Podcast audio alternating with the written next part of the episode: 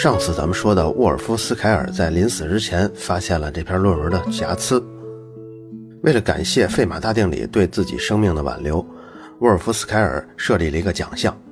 在这个奖项宣布之后几周，参赛论文就像雪片一样飞往了哥廷根大学。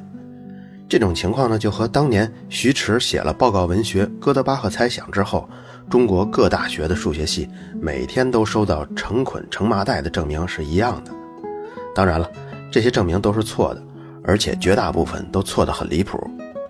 真正研究这个问题的数学家也不会采取这种方式的，而是采用发到专业的数学期刊杂志上。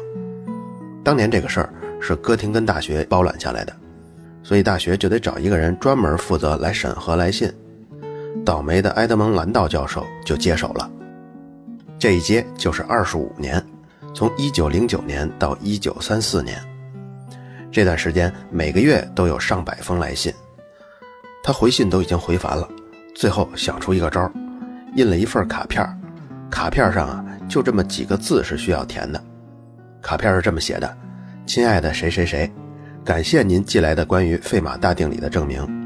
证明中第一个错误出现在叉叉页叉叉行，这使得证明无效。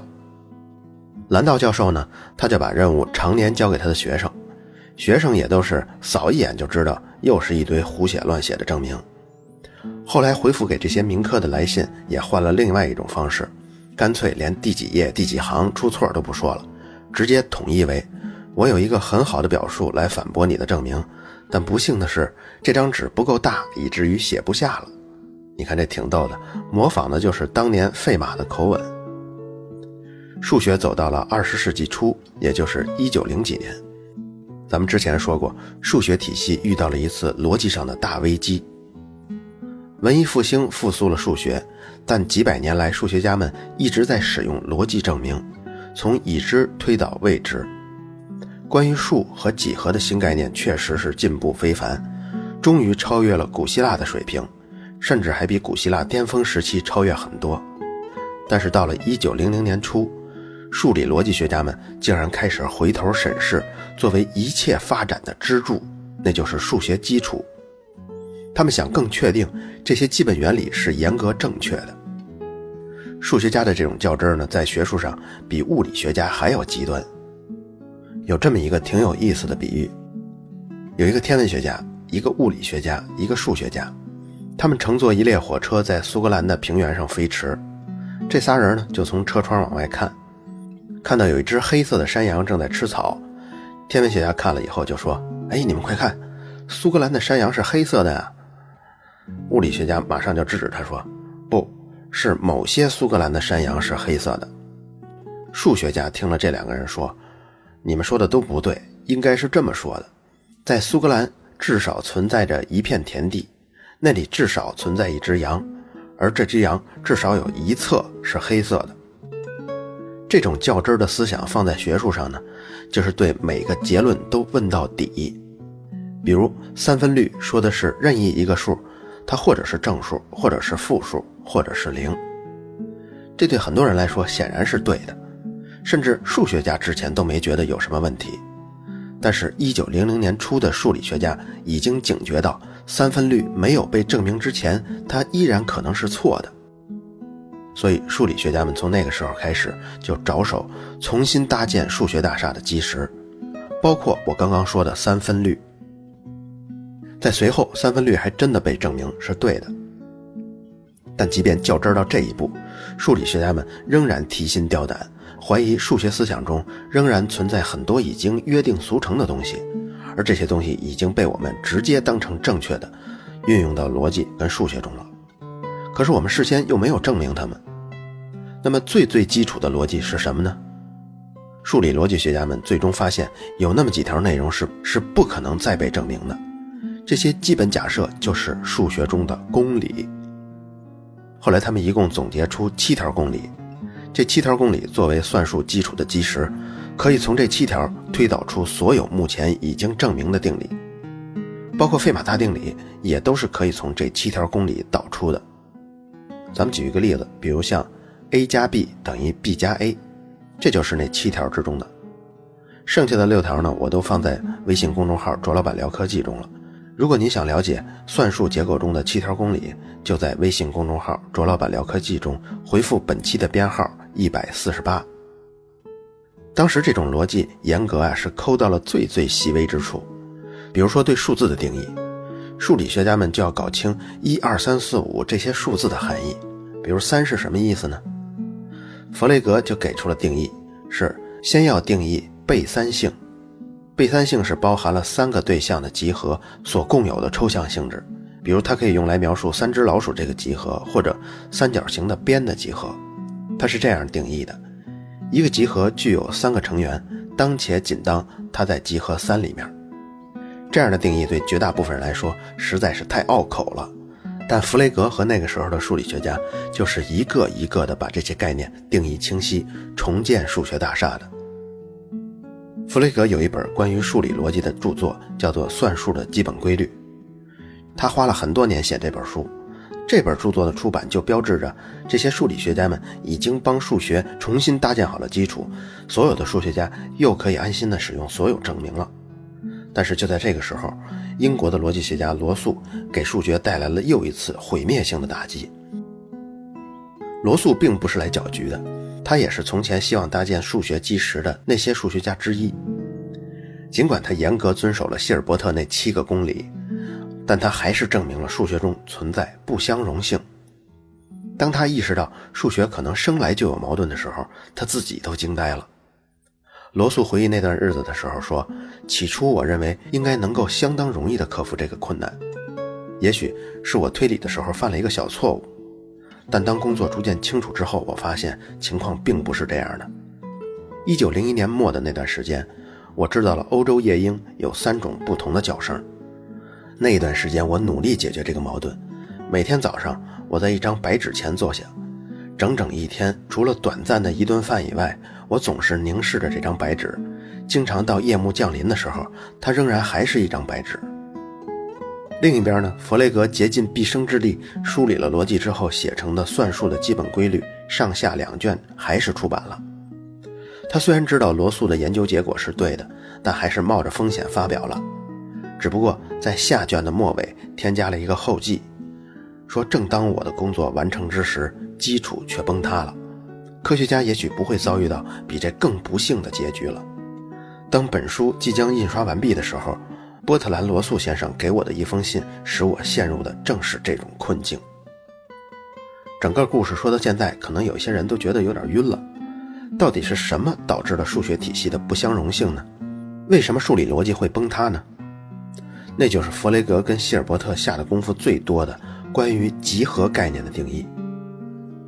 罗素之所以开始怀疑数理学家们的工作，就是从一个很绕很绕的想法生成的，那就是一个集合有时候是它自身的一个成员，可是有时候又不是它自身的一个成员。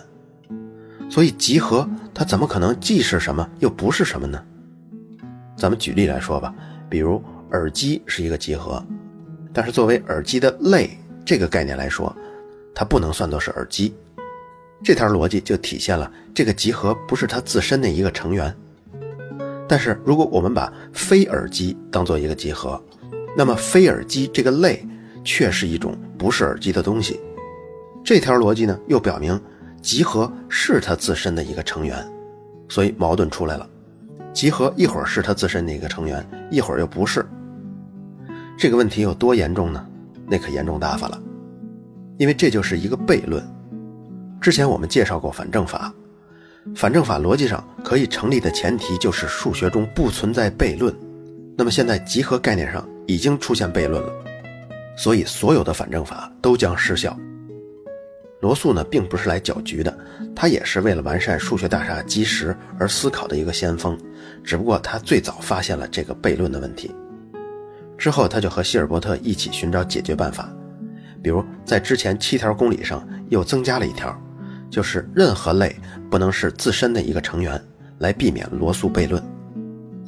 罗素花了十年的时间，出了三卷本的数学原理。在接下来的二十年里，众多数学家把这套书当作完善数学大厦的指南。到了一九三零年，刚刚退休的希尔伯特相信数学已经走上了重建的道路，一个逻辑相容的、可以回答每个问题的数学正在渐渐成为一个现实。但就在大功将要告成的时候，1931年，一位25岁的小伙子永远毁灭了希尔伯特、罗素这些人的希望。第三次致命一击来到了，这个年轻人就是库特·戈德尔。1931年，戈德尔摧毁这些人希望的那篇论文叫做《数学原理及有关系统中的形式不可判定命题》，这里详细阐述了不可判定性定理。证明了想要创建一个完全的相容的数学体系是不可能的。这个证明过程是非常复杂的，咱们呢只说结论。结论有两条，第一条是如果公理集合是相容的，那么存在既不能证明又不能否定的定理。第二条说的是不存在能证明公理系统是相容的构造性过程。这两句是什么意思呢？第一条通俗来说就是，不管使用了哪一套公理系统，总有数学家不能回答的问题存在。最好的一个例子就是这么一句话：这个命题没有任何证明。为什么这么说呢？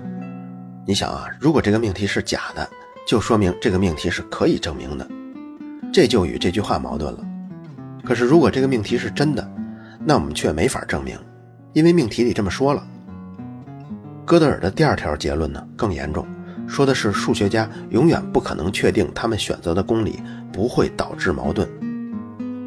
这两条结论就暗示了，像费马大定理这样的问题，最终有可能是定理可能是对的，但并没有方法来证明它。也就是经过了三百二十多年后，费马大定理也许只是一个无法证明的定理。人们卡在了这一步上，费马大定理的验证又停下来了。这一停就是十多年没有进展。但是现在新的英雄出现了，阿兰·图灵。1938年亲眼目睹了哥德尔不可判定性定理引起的混乱之后，他就加入了设法补救数学大厦基石的工作。但是没过几年，二战爆发了。1940年，图灵就被调往了政府密码跟编码学校，专门负责破译敌方的密码。在这段时期，他还发明了图灵机。这段故事呢，在2015年电影《模仿游戏》中有详细的描述，情节咱们就不多说了。战后，图灵在曼彻斯特大学工作，继续建造更先进的计算机。但是因为他参加的工作实在太重要了，所以即便战争结束 N 年了，他仍然在英国情报部门的严密监控下生活。结果到了1952年，他被发现是同性恋，然后被捕了。此后就是无尽的羞辱。他被强制采用去势治疗，去势治疗呢，就是注射雌性激素来抑制性冲动。这种强制措施曾经也用在那些屡教不改的强奸犯上，或者是有恋童癖的人身上。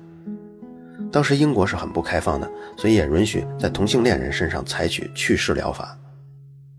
图灵忍受了三年的屈辱之后，在一九五四年六月十号被发现已经自杀了。进行了尸检之后，立刻就确认了死亡原因。是氰化物中毒。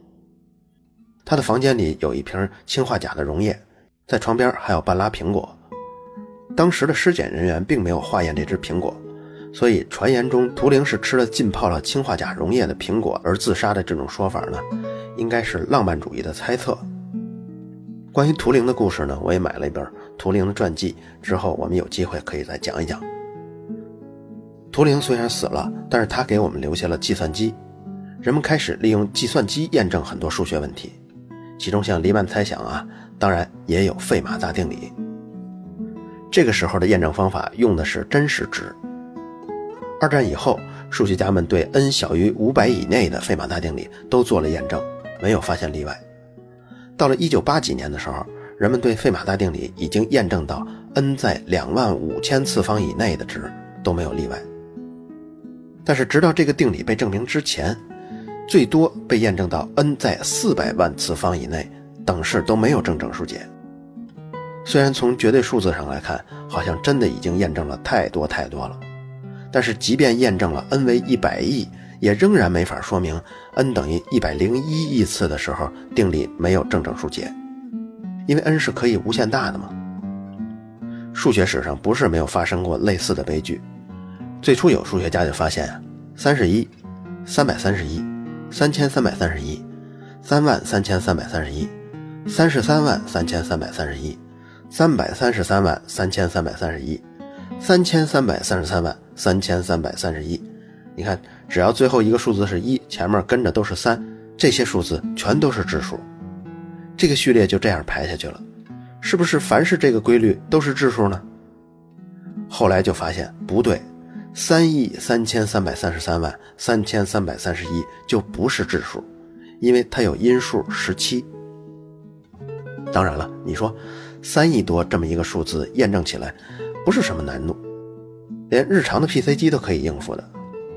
但是还有一些情况，比如像欧拉猜想，欧拉那可是大神级的人物，他提出的猜想，他说过什么呢？x 的四次方加 y 的四次方加 z 的四次方等于 w 的四次方，这个等式没有正整数解，也就是三个正整数的四次方之和等于另外一个正整数的四次方，这个方程没有正整数解。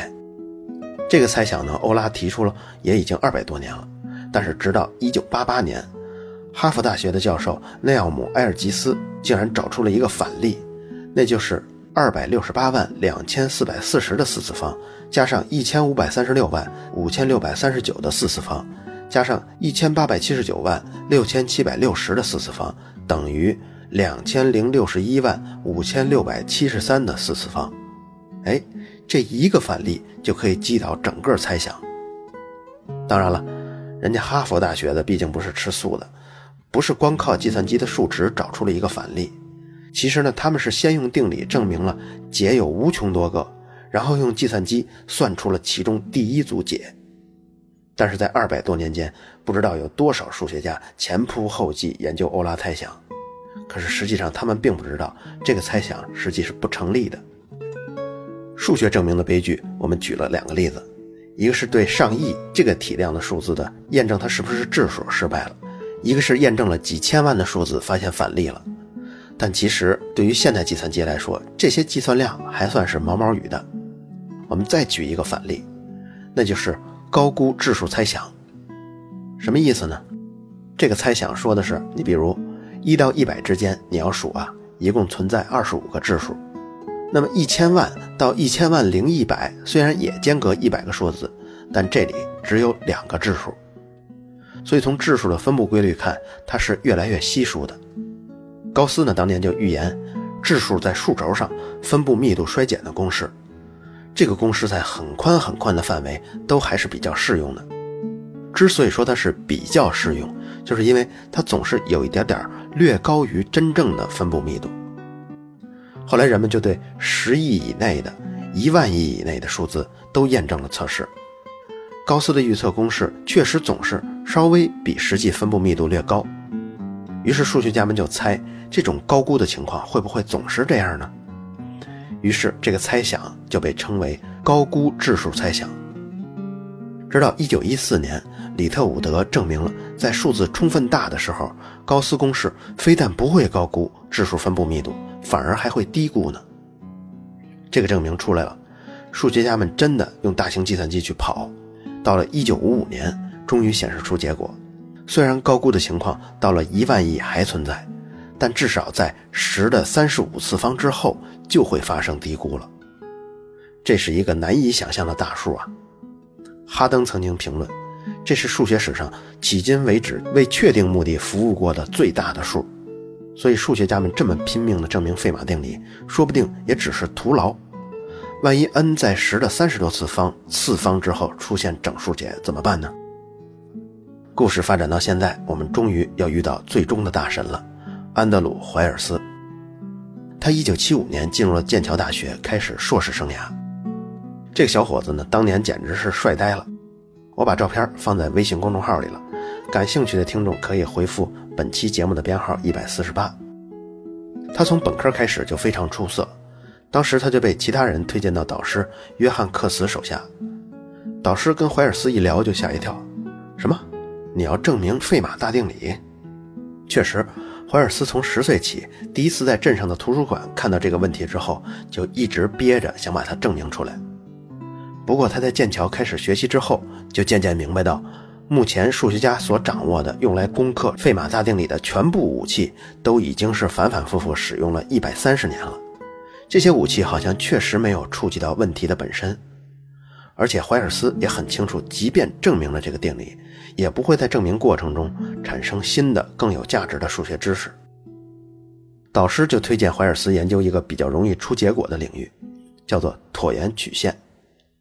当时椭圆曲线看上去和数论没有什么联系，但是歪打正着，最后却是这个领域对怀尔斯证明费马大定理的帮助最大。椭圆曲线是什么呢？其实真正做出图来啊，也根本不是什么椭圆形的，它只是 y 的二次方等于 x 的三次方加 ax 的二次方加 bx 加 c 这么一个等式，其中 a、b、c 都是整数。之所以叫做椭圆曲线，是因为类似形式的方程曾经很久以前被人用来度量行星的轨道长度。研究椭圆方程的目的呢，就是要指出它们是否有整数解，如果有，那么算出有多少个解。最早研究椭圆方程呢，古希腊的数学家就已经开始了。丢番图的算术中有很大篇幅都是讲它的。费马后来研究最多的也是椭圆方程。到了怀尔斯手中，他在1976年研究的很多椭圆方程都可以直接追溯到费马的工作，而不仅仅是费马大定理这一条。研究有多少个整数解这个问题难度很大很大。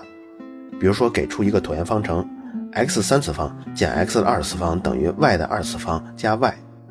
这个方程呢，大家不用解。我来说，它显而易见的结果呢，就是 x 跟 y 都等于零。那不太显而易见的结果呢，如果解出来，你就会发现 x 等于一，y 等于零，也是它的一组解。但是还有可能有其他的解，也许解的数量是无穷多个呢。那么，这无穷多个整数解怎么去验证呢？数学家们就想到的办法是利用时钟算术。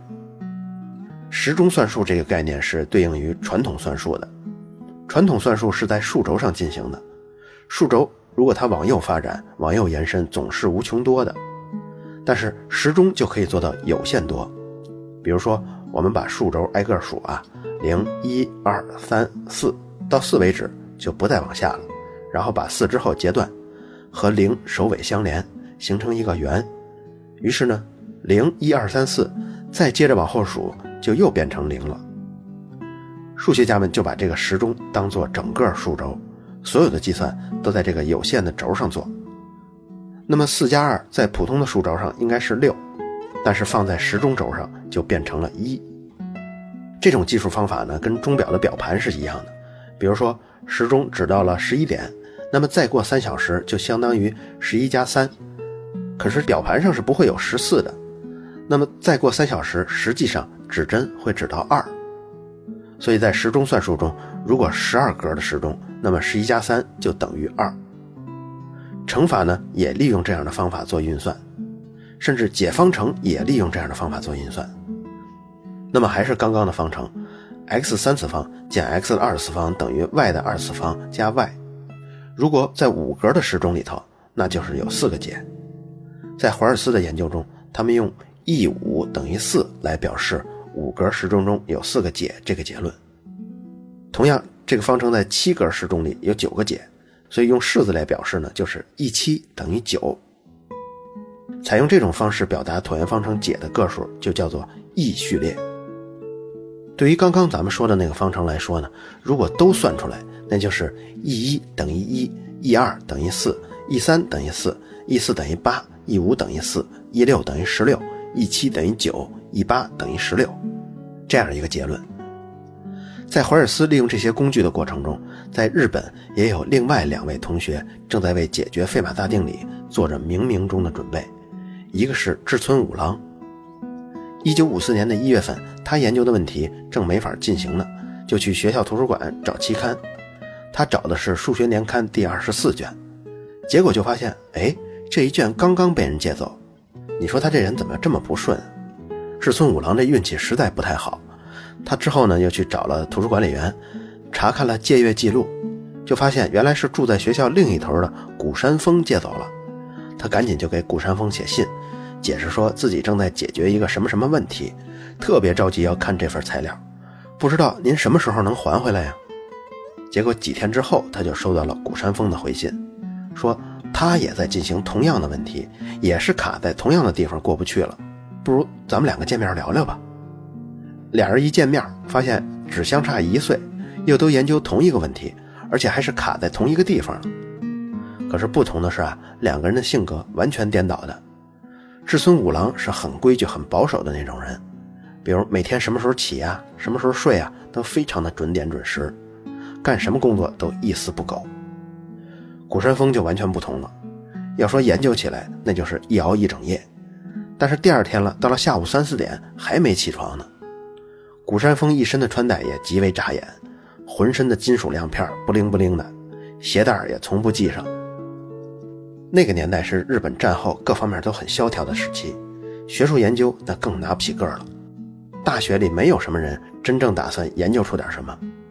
你想主心骨天皇，他老人家都承认战败了。